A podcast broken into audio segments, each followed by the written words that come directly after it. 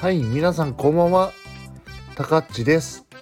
たかっちの哲学ラジオ第25回仏教における中道とは何かというテーマで今日はお送りしたいと思います。まずですね、仏教では中道っていう言葉があるんですけども、中に道って書いて中道ですね。これは何かっていうと、えっ、と、両極端から離れた理想的な状態を中道と仏教では呼んでいるんです。両極端とは何かっていうと、一つが快楽を求める生き方のことです。楽道とか言われることもあるんですけど、要は快楽を貪るような生き方ですね。で2番目が苦行ですね。苦行を実践する生き方なんです。空ですね、これは。楽と苦。どっちかに偏りすぎてもダメだって言ってるんですね、これは簡単に言えば。楽と苦のどちらの生き方も偏りすぎてはダメだっていうことが言われているわけです。で、えっ、とですね、ブッダがですね、生まれてから出家するまでの間ですね、どのように生活したかっていうと、まさしく快楽を求める生き方をしてたわけです。王族として世俗のこの快楽にふける日々ですね。でまあ王宮とかで、えー、と次女をはべらしていろいろまあ踊ったりとか宴会したりとかしてたわけですよ。それが嫌になったのが出家です。出家をするんですけども出家してからですね悟りを開く悟りを開くというかまあですね。初めて悟る直前まで何をやるか何をやってたかというとま体を痛めつけるような苦行ですね。例えばえっ、とまあ物をほとんど食べないとかですね。そうそう苦行を行って離脱しようとするんですけどもただ苦しいだけと。もちろん。こういう苦行道に走るわけです。そしてちなみにですねえっ、とまあ出家っていうのは一つの転換期なんですねブッダにおける。うん、離脱への道を求めて菩提心からそれを離脱への道を求めたんですけどその道が苦行で間違ってるっていうのが分かってで結局のところえっ、とまあ中道がいいって説き説いて説くんですけどもブッダは。そのですねえっ、と、まあ出家の第一の展開期と言われる出家ですね。うん。この時気づいたのが何かっていうと、宿です。四つのルッカっていうのがあるというのに気づきました。宿っていうのは四つの苦しみですね。これが小、老、病、死。つまり、生きること、老いること、病になること、死ぬことですね。この4つの苦しみがあるんだっていうのに気づいて、そして、えっ、と、まあ、この4つの苦しみはですね、人として生きる上で必ず経験するような、まあ、避けられないですね。変えようのない苦しいことですね。どうしようもないことです。で、そうして、えー、とこの宿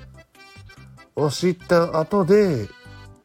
修行僧にが修行してるのに出会ってこれだって思って修行をし始めるんですけどその後空用の道に入って結局下脱することができないと。下脱って何かっていうとちなみに悟りと同じような意味なんですけど仏教においては。ただでも、えっ、と下脱っていうのは輪廻からの離れることっていうことです。少女を離れることとか言われることもあるんですけど、まあ、そういった意味だと思っとってください。で、次に、まあ、悟りを開く直前ですね、悟りを開いた時ですね、この時も転換期があります。ブッダの悟りを開いてから、まず最初に言ったことが中道です。それが今言ったようにえっ、と、楽道、駆動、どちらからも離れていなさいっていう話なんですね。快楽にむさをむさぼる道も離れていなければならないし、逆に、えっ、と、苦に至る、苦行を分かり実践する道からも、また離れていなければいけない。どちらもいるところは必ず、かなり少ないっていうようなことを言ってます。はい。でですね、ここでまとめると、まあ、はじめ、えっ、ー、と、修行の道を、だから出、ブッダが出29歳の時かな、出家するのかな？29歳だったかな？ちょっと覚えてないんですけど、えっ、と、20代後半ぐらいの時に出家するんですけども、その時はですね、えっ、ー、と、下脱への道を、まあ、求めるわけです。要は修行して下脱しようって考えるわけです。苦行なんですけど、その修行っていうのは。で、バラモン教の教えから離れてないですね、この段階では。オリジナリティがないんです、ブッダ自体の。ただでも、えっ、ー、と、この、悟りを得てからは、ブッダの独自性を発揮します。それが快楽への道っていうのを、えっ、ー、と、まず、まあ、世俗に生きる人たちの考え方とか生き方ですね。で、苦行の道ですね。バラモン教の修行僧の考え方や生き方ですね。この二つ、どちらからも、えっ、ー、と、救いはないと言ったわけなんですね。で、これってよくよく考えると、なんですけども、親鸞の言葉の悲壮悲俗って言葉があるんですけども、悲壮、層にあらず、俗にあらずってこと言葉ですね。